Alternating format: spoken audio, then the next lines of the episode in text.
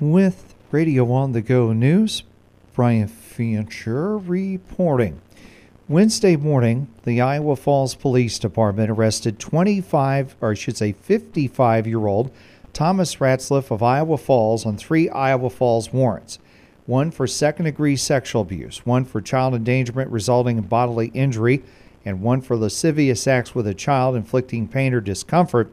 Ratzliff is being held at the Hardin County Jail.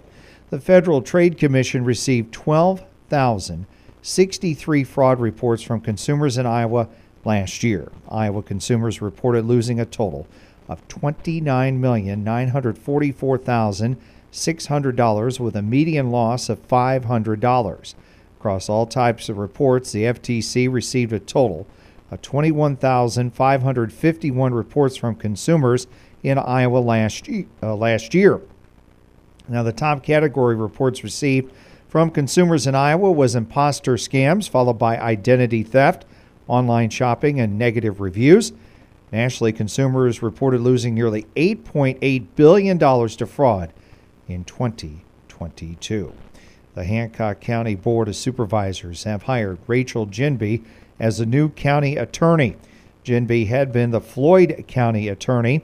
She begins her new position March 13th and replaces Blake Norman, who is now a district court judge.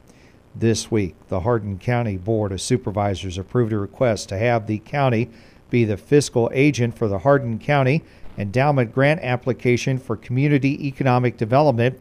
The Hardin supervisors approved a couple of utility permit applications and also approved four change of status requests.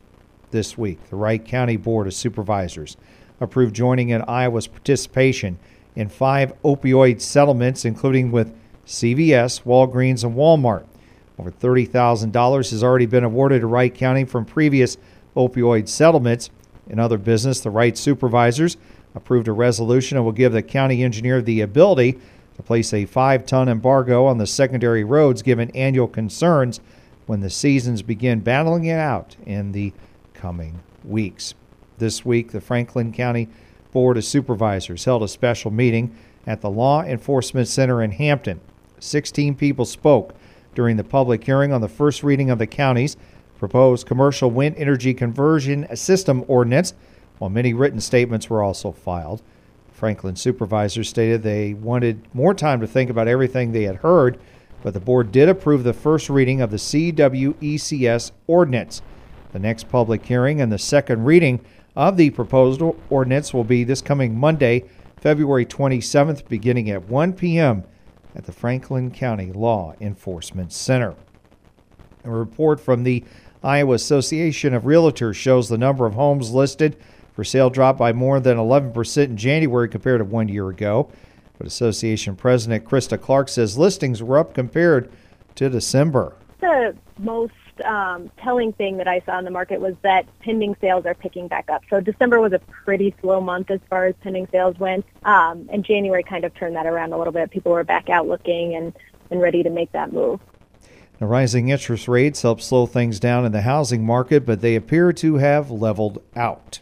You know, the more time you put between the lowest rates of 2021 and, and today, it, it's kind of less of a factor. People kind of know what to expect, but that, that initial shock really kind of threw people off coming into the, the late fall and, and early winter. Clark says you have to understand that rates had been at historic lows. People tend to be so anxious about the fact that rates are in, you know, the low sixes, things like that. But that, I mean, historically, that's still a very low interest rate. So we were just also spoiled with the, you know, the 3%, the low 4% that it, it seemed crazy, but but really it's a healthy market when rates are at six percent. And she says the uh, slowdown in the market was a good thing. I think that the market got so frenzied in the, like multiple offer situations where people just didn't even have a chance to like take a deep breath and make an, an informed decision on what they wanted to do. People were waiving contingencies, they were waiving inspections, you know, uh, appraisal contingencies, things like that. Clark says she is optimistic about spring after weathering the slowdown. Officials with Prestige Foods of Iowa announcing a joint venture that's being called Prestige Wholestone. The collaboration is within, uh, with uh, Wholestone Farms of Nebraska, which is a farmer owned pork processing facility based in Fremont, Nebraska. Prestige Wholestone will operate the two plant locations in Eagle Grove and Fremont with a daily single shift harvest capacity of approximately 21,000 head per day. In a press release, the Eagle Grove facility will remain managed by the Prestige family. Prestige Wholestone is expected to start joint operations within the next 12 months.